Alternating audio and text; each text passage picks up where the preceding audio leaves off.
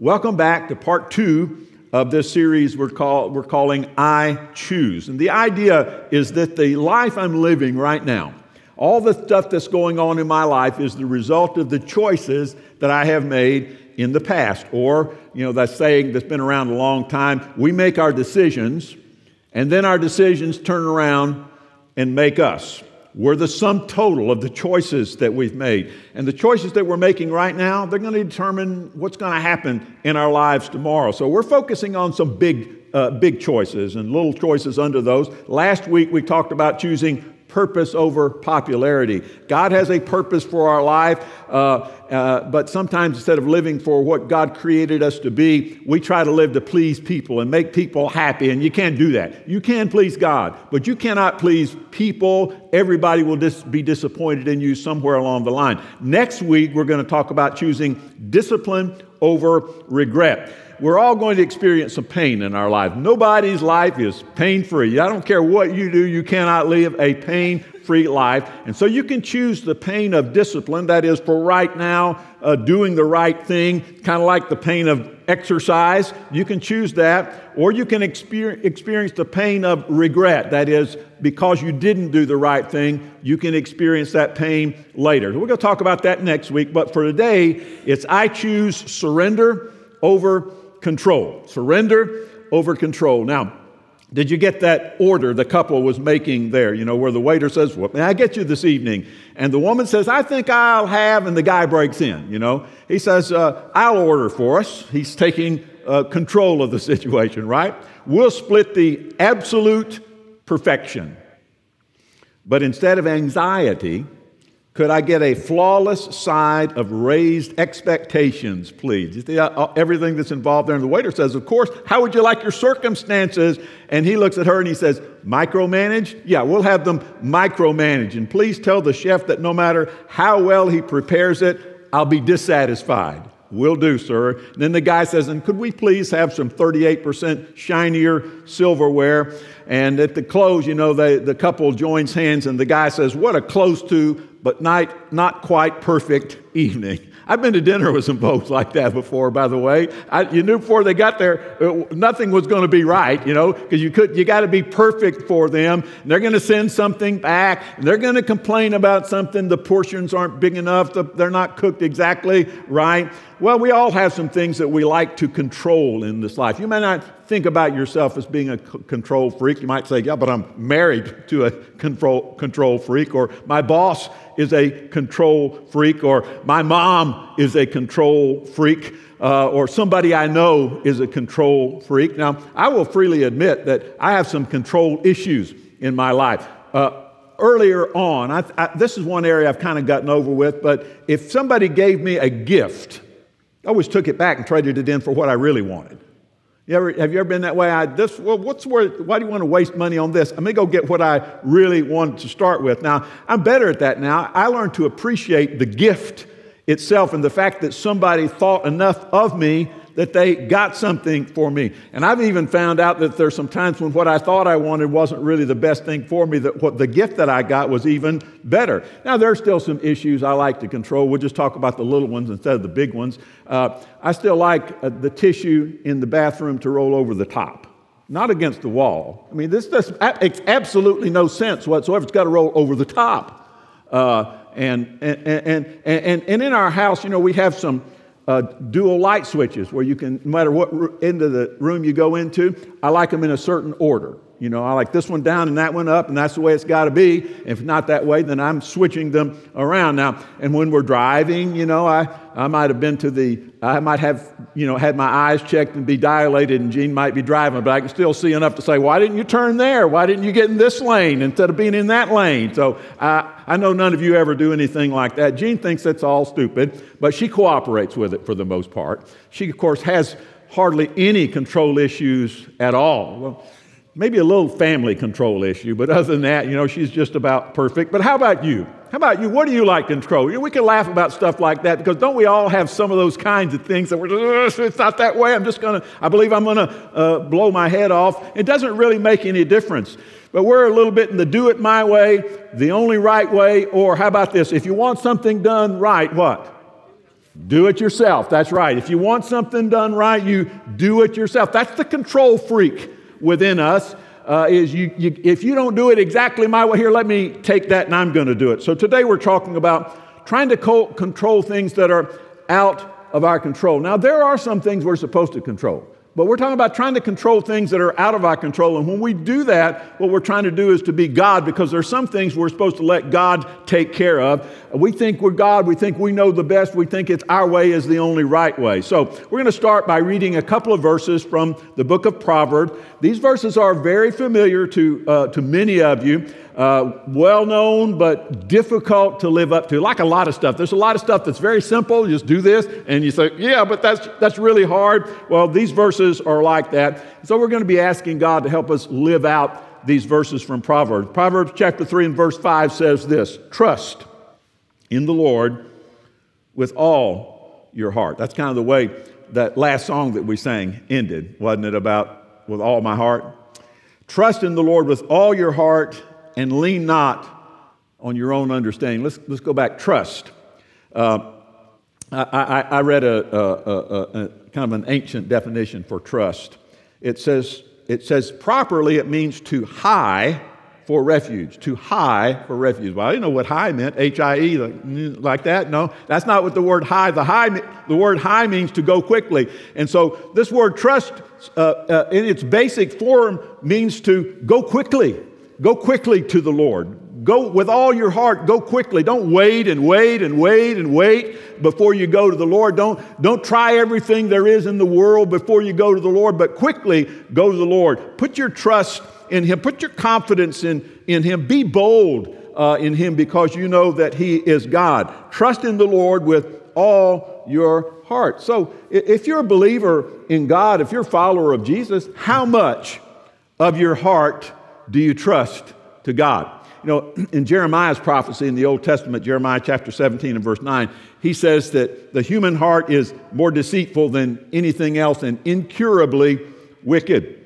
And sometimes the heart refers to our emotions, and sometimes it refers to our intellect or our will. But, you know, I think basically it's just kind of the basis of who we are, the basis of who we are. Trust in the Lord with all of your being. Place your whole trust in God. And if you're a follower of Christ, and if you're a believer in God, you just have to ask yourself that question: how much of my heart, myself, do I really trust to God on an everyday basis? And then it says, lean not on your own understanding. You know what it means to lean on something. If you trust something, you'll put your weight against it. And if it's ever let you down, you know, and you fell down, well, then you're probably not going to trust it the next time. So don't trust in the way you understand everything, but instead trust in God. Put your confidence in God. And then in the 6th verse, it says this: in all your ways, acknowledge Him, or acknowledge God, and He shall direct your path. The way is just a road, a path that you travel. And so in every path you go down in life, in every direction, in your life, acknowledge God. And the word acknowledge there means know God intimately. Put Him first. Submit to Him. And so in every decision you make, in every path you take in life, always think about God. Always put God first. Always give yourself over to God and say, Lord, I'm looking at this, and this is what I see here, but help me out to be sure that it's the right thing. In all your ways, put God first. Every path, put God first, and He shall direct your path. He will make your path straight and even and pleasant and good and right. Now, you know, we all know this. We've all been certain about some stuff in our lives, and we did it, and was that the wrong thing to do? We realized pretty quickly that it was the wrong thing to do. So, in all your ways, acknowledge Him, and He shall direct your path. When we submit everything to God, when we allow Him to be in control, He will take care of things. Now, there's some stuff that we're supposed to control, but there's some stuff that we can't control. And when we try to control what we shouldn't be controlling, what happens is we make a mess. And we've all made some messes in our lives. Don't anybody look at anybody else and say, well, not me, I've been perfect. No, we've all messed up royally in some ways. Now, there are some things that, as I said, that God wants you to control. You have responsibilities. For instance, it's 10 o'clock. Remember, it used to be this commercial, used to be on television. It's 10 o'clock in the evening. Do you know where your child is? Well, Is he 2 or is he 12 or is he 22 or 32? Do you pay his bills? Does he live at your house? But you know what I'm talking about. You got some responsibilities with your children. Or you're supposed to be at work or in class at 8 o'clock in the morning. Where are you? That's not somebody else's. You can't blame that on somebody else. Where are you? That's your responsibility. What we're going to do, we're going to take a look at a passage of Scripture that's a good example of control gone bad, you know, where these people decided they were going to do things their way, and boy, did they mess things up, and it's affecting us even today. The story is of a couple named Abram and Sarai. Now, later God changed their names to Abraham and Sarah, but they had some control issues in their lives. Most of you know that God made some promises to them. God chose Abram, whose name became Abraham. He's the father of the Israelite nation, but also the father of the Arab nations as well. And he said, I'm going to make you into a great nation, and I'm going to give your descendants this land of Canaan that you're in or you're going to, which is basically the land of Israel now. So God made that promise to Abram and Sarai, and years went by, 10 years or more went by, and they didn't even have a single child, and they were getting on up in years. And so here's what happened. They decided to take things into their own hands to control what they should not control. God said, I will make a great nation out of you. But Sarai, with Abram's compliance, decided to do something on her own.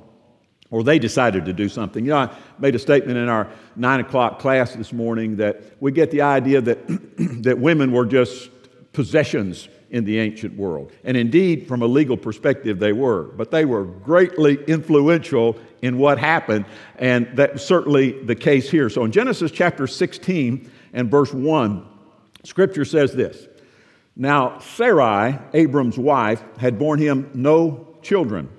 And she had an Egyptian maidservant whose name was Hagar. Now, Sarai and Abram became impatient with God's timing. God said, I'm going to take care of this, but they decided maybe we need to take care of it. So they decided they could handle the situation better on their own in a culturally acceptable way. This does not seem kind of right to us, but it was very culturally acceptable. Verse 2, So Sarai said to Abram, See now, the Lord has restrained me from bearing children. It's God's fault. God has not done what he said he was going to do. So it's God's fault. The Lord has restrained me from bearing children. Please go to my maid. Perhaps I shall obtain children by her. And Abram heeded the voice of Sarah. So Sarai said, God's not doing what he was supposed to be, so I shall obtain children. I'm going to take care of this. I'm going to get this situation in control. And I said before, while such an arrangement was known and accepted as a cultural norm in the ancient world, it was not God's will. Verse 3, Then Sarai, Abram's wife, took Hagar, her handmaid, the Egyptian, and gave her to her husband Abram to be his wife, after Abram had dwelt 10 years in the land of Canaan. So it's at least 10 years after the promise, and these people are getting on in age. And Abram did what Sarah designed. That's like Adam followed Eve, Abram followed Sarai. Verse 4, So he went in to Hagar, and she conceived. And when she saw that she had conceived, her mistress became despised in her eyes. Like all of a sudden the servant girl thought, yeah, I'm in charge now. Verse 5, Then Sarai said to Abram, My wrong be upon you. You know what that means? It's your fault, buddy. It's your fault that this is happening like this. Anybody ever do that to you? They point their finger, that's your fault. I wanted to do it, but it's your fault. May my wrong be upon you. I gave my maid into your embrace, and when she saw that she had conceived, I became despised in her eyes. The Lord judge between you and me. Now, that's the story. That's what happened. Now, the rest of the story is where we see what a big mess comes from a decision to overrule what God's will is. Now, Hagar this slave girl from Egypt, had a son. And his name was, anybody know? Ishmael. Yeah, Ishmael was his name. Later, Sarai, past the age of being able to bear children, also had a son, and his name was Isaac, right? He was the son of the promise according to the Scripture. Now, from Ishmael descended the Arab nations, the Palestinians, Muhammad, and the religion of Islam. Now, it's more complicated than that because a guy by the name of Esau got in on it, and because Abram, after Sarah died, Abraham married again, and this woman by the name of Keturah gave him 6 sons later in life. But basically what happened is that because of this decision, Ishmael was born, and Ishmael becomes the father of the Arab nations and of Muhammad and of the Islamic nations today, or religion today. From the son of the promise, Isaac, came the Israelite nation and Judaism, and then Jesus, and then Christianity. Now, you can see, you know what's going on in the world today. I don't have to rehearse that. Well, I say we kind of know what's going on in the world today. I don't know if we know completely, but we know, looking back at this and knowing the conflict that exists in our world today, we understand that this decision that they made to override God's will and try to control something that was not theirs to control has created a lot of issues, and those issues didn't go away with Abram and Sarai. It's likely, now we're not probably involved in anything that big, but it's likely that you and I are being tempted or will be tempted to take control of something in our lives that we should not control. For instance, perhaps you're a single Christian and you know that you should marry a Christian, but that perfect guy or that perfect girl doesn't seem to be around. But there is this good-looking guy or this good-looking girl over here who you're kind of attracted to. And so you know it's probably not the right thing to do, but you decided, I'll just go ahead and date them anyway. Or maybe you're struggling financially. And, you know, you've been around church and studied the Bible enough to know that as a Christian, as a follower of Christ, that a part of your worship to God is to give a portion of your income to Him. It's called the tithe or the 10%. It's part of offering your body as a living sacrifice and your true worship to God. It's freeing if you do, and God will bless you if you do that. But you know, you got a lot of bills to pay, and you decide to take control of it yourself and not do what God said to do because you know a little bit better, and you'll take care of doing the right thing once you get everything fixed and in order the way you want it to be. And we can talk about parents controlling children. Whatever kids are around say, yeah, that's what I want to talk about. I want to talk about the old man and the old woman there that try to control my life too much. Well, I'm not talking about making kids take a bath and brush their teeth and go to church and eat their vegetables and do their homework and stuff like that. That's where you are in control. That's where you are supposed to make some guidelines. But I'm talking about things like doing everything for your child, so that they'll get good grades and look good and have great exams. Do their homework for them. Bail them out. Every time they get in a conflict or a fight, you step in there and bail them out of that. In your search engine on your computer, just put in helicopter parenting, and you'll get all kinds of articles along this line. But that's the wrong thing to do. If you control too much, you don't ever let them fail. You don't ever let anything bad happen. And we as parents, we love them so much, we want everything to be perfect in their life. But the older they get, the less control we have in that situation. By the way, one study finds that the more money parents spend on their child's college education, the worse the grades the child makes. The more money, the worse the grades are. Another study finds that 8% of recent college graduates take a parent with them on their first job interviews. 3% actually want mama sitting with them when they're doing their first job interview. Now, that's a little too far, don't you agree? I mean, by that time, you got to stand on your own somewhere along the line. You see what I'm talking about? So there are areas where I'm in the group. There are areas where we all want to control what we should not be controlling. So as an exercise, and I realize you can't do this, but think about this. If you happen to get a bulletin, there's an outline in there, and you can do this later. But write down the name of the area you're trying to control. Just give it a name. That may be a person's name. I want John to get straightened out, you know, so John is, or it could be a thing or a circumstance. Are you trying to control your husband or your wife or your grown kids, or maybe your future in a way that you can't control it? And for the last few minutes this morning, what we're going to do is answer this question. Is this something, this thing that I write down, this thing that I just admit to myself that I'm trying to control I should not, Is this something that really is mine to control? Or is this something that I'm supposed to trust to the Lord? Trust to the Lord with all my heart and lean not on my own understanding, right? So here it is, 3 questions that will help you choose surrender over control. And the first one about this thing, what this thing that's not my thing, but your thing, you know, whatever thing we each have, is it worth my concern? Now that takes a lot of wisdom to know, is it worth my concern? You got to choose your battles. You can't fight everything that comes along. You choose what is worth my time. As a pastor, I hear all kinds of things all the time that I disagree with. I mean, just about everywhere I go, somebody says something that I believe is not the right thing. If I spoke up and argued every time I hear something that I thought was wrong, I'd just be arguing with people all the time. Nobody would want to be around me. I wouldn't want to be around myself because it's not that big a deal. First of all, I'm not right all the time. I just think I am, but I'm not right all the time. And even though I don't get it right all the time, I try to pick my battles, you know, and say, when it's important enough, when it's really worth my concern, then I'm going to stand up and I'm going to try to do the right thing. Think about this, if you will. In relationships, whatever it might be, you can have control or you can have intimacy, but you can't have both. You cannot control that other person in a relationship. You can control yourself. You can try to do the right thing yourself. You can try to have the right relationship with that person, but you cannot control that other person.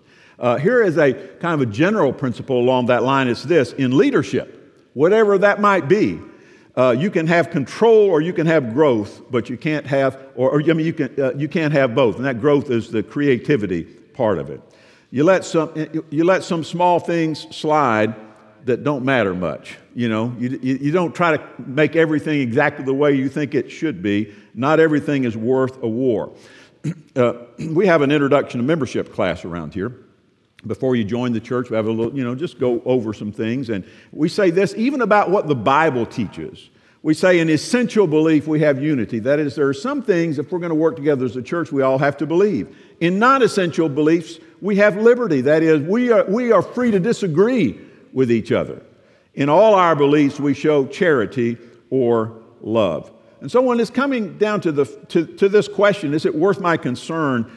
We ask, will it matter down the road? Is this going to make any difference 5 years from now? Well, it's the principle of the thing. A lot of people have gotten themselves in trouble over the principle of the thing.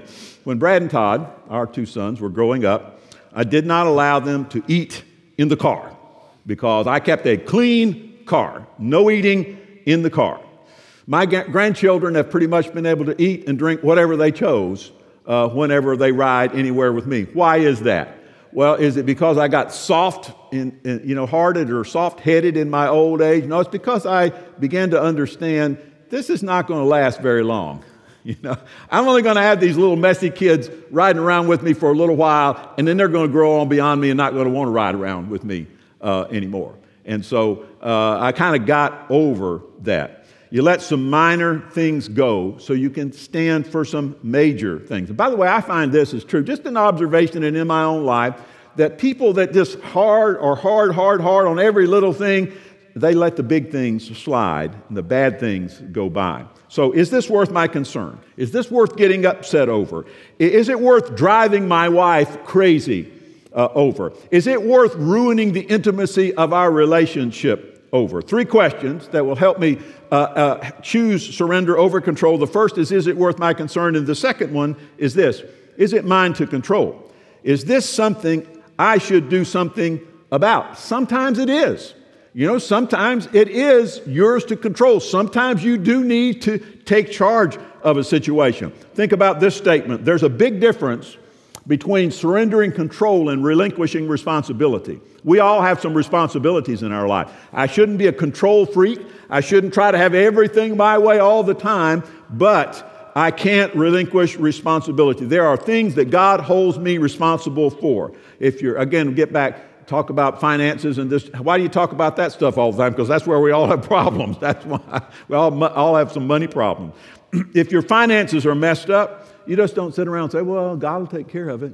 God's going to take care of it. Because God's saying, hey, I gave you the ability to take care of some of those things. Get a job or a second job. spend less, give more, live for me. Then I'm going to meet your needs. Or if your marriage is in trouble, you can pray about it, and you should, but you can also do some stuff. You can examine your heart and say, is my heart right? You can say, am I making my marriage a top priority in my life? Is my spouse the most important person in my life? You can talk more. You can spend more time doing fun stuff together. Don't just do busy stuff together. Do fun stuff together. You might need to do counseling, but you can do some stuff. If your child is making some bad decisions based on his or her age, you want to be sure that you've set the right boundaries and guidelines for them. You always want to be available to your child. Make sure the lines of communication are open. You want that child to know that he or she is loved and that you're willing to do whatever it takes to love them and take care of them. But there's some stuff that you can do. If you're single and you're serious about getting married, what do you do? Well, you join every dating site there is on the internet. Is that right? No, I mean, I'm not saying I'm absolutely opposed to that, but the first thing you do is you get your own life right with God. That's the first thing you do. And you serve Him. And you start acting like an adult. If you're a young man, you brush your teeth and take a bath, put on deodorant, get a job, quit playing video games all day long. Grow up, be a man. I always remember, there are things you remember in your life and other people don't remember the same thing, but my dad was the middle son of three sons. The older son was the fun son. His name was Charlie. That my Uncle Charlie. He was also an alcoholic. And I still remember Charlie, and he died, as a result of his alcoholism. But I can remember hearing my dad and Charlie talking to each other. And my dad and mom, they got married, and they stayed married until Dad passed away. And Charlie had been married multiple times, and I can remember him crying to my dad and saying, how did you find a woman, a good woman to marry? And I can always remember Dad saying, well, Charlie, I didn't find her in a bar, because that's where my Uncle Charlie found all of his wives. He found them at the bar. Now, I'm not saying that there aren't good women there. I'm just saying that's not the place to go look. That's not the way to search out a life mate. So if you're single and you're serious about marriage, there are some things that you can do about it. So 3 questions. First one, is it worth my concern? Second, is it mine to control? Here's the last one. Is it for God alone? Because there are some areas in life, situations, things, people, parts of situations that we simply and absolutely cannot control. We may desperately want to control that person, but they are not within our control. We're going to look at some examples for a minute, but first we're going to look at a passage of Scripture.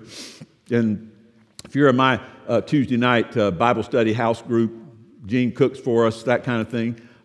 We looked at these verses a couple of weeks ago, but when Paul the Apostle was in prison in Rome, he wrote a letter to a church in a city in northern Greece called Philippi. In Philippians 4, verse 6, he said this, "Be anxious for nothing." You know what being anxious means? It's all keyed up, thinking the world's going to come to an end. "Be anxious for nothing, but in everything, by prayer and supplication." Supplication is when we ask God for stuff. "With thanksgiving, while being thankful for what God does, let your requests be made known unto God." Now, the New Living Translation of that same verse, I think, explains it very well. It says this, "Don't worry about anything, but in everything I'm going to go back to the beginning. I was reading the wrong one. Don't worry about anything. Instead, pray about everything." Don't worry about anything. Instead, pray about everything. Tell God what you need and thank Him for all He's done.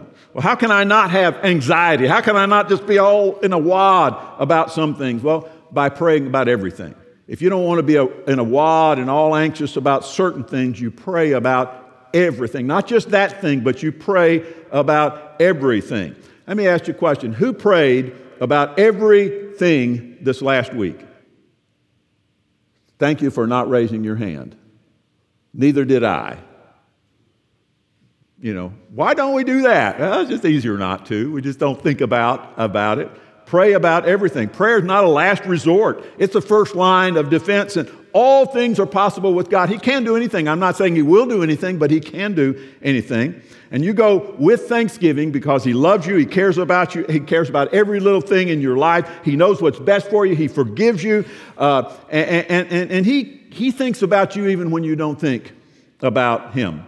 And we do those things. We get to verse 7. Verse 6 says again, be anxious for nothing but in everything by prayer and supplication with thanksgiving, let your request be made known unto God. And verse 7 says, and the peace of God. That's what I want, don't you? Peace. I just like to have a little peace in my life. I like to be able to relax without all these bad thoughts coming into my head. And the peace of God, which transcends, surpasses anything I can understand, will guard your hearts and minds through Christ Jesus. Even in those areas where you have no control, God can give you a supernatural peace.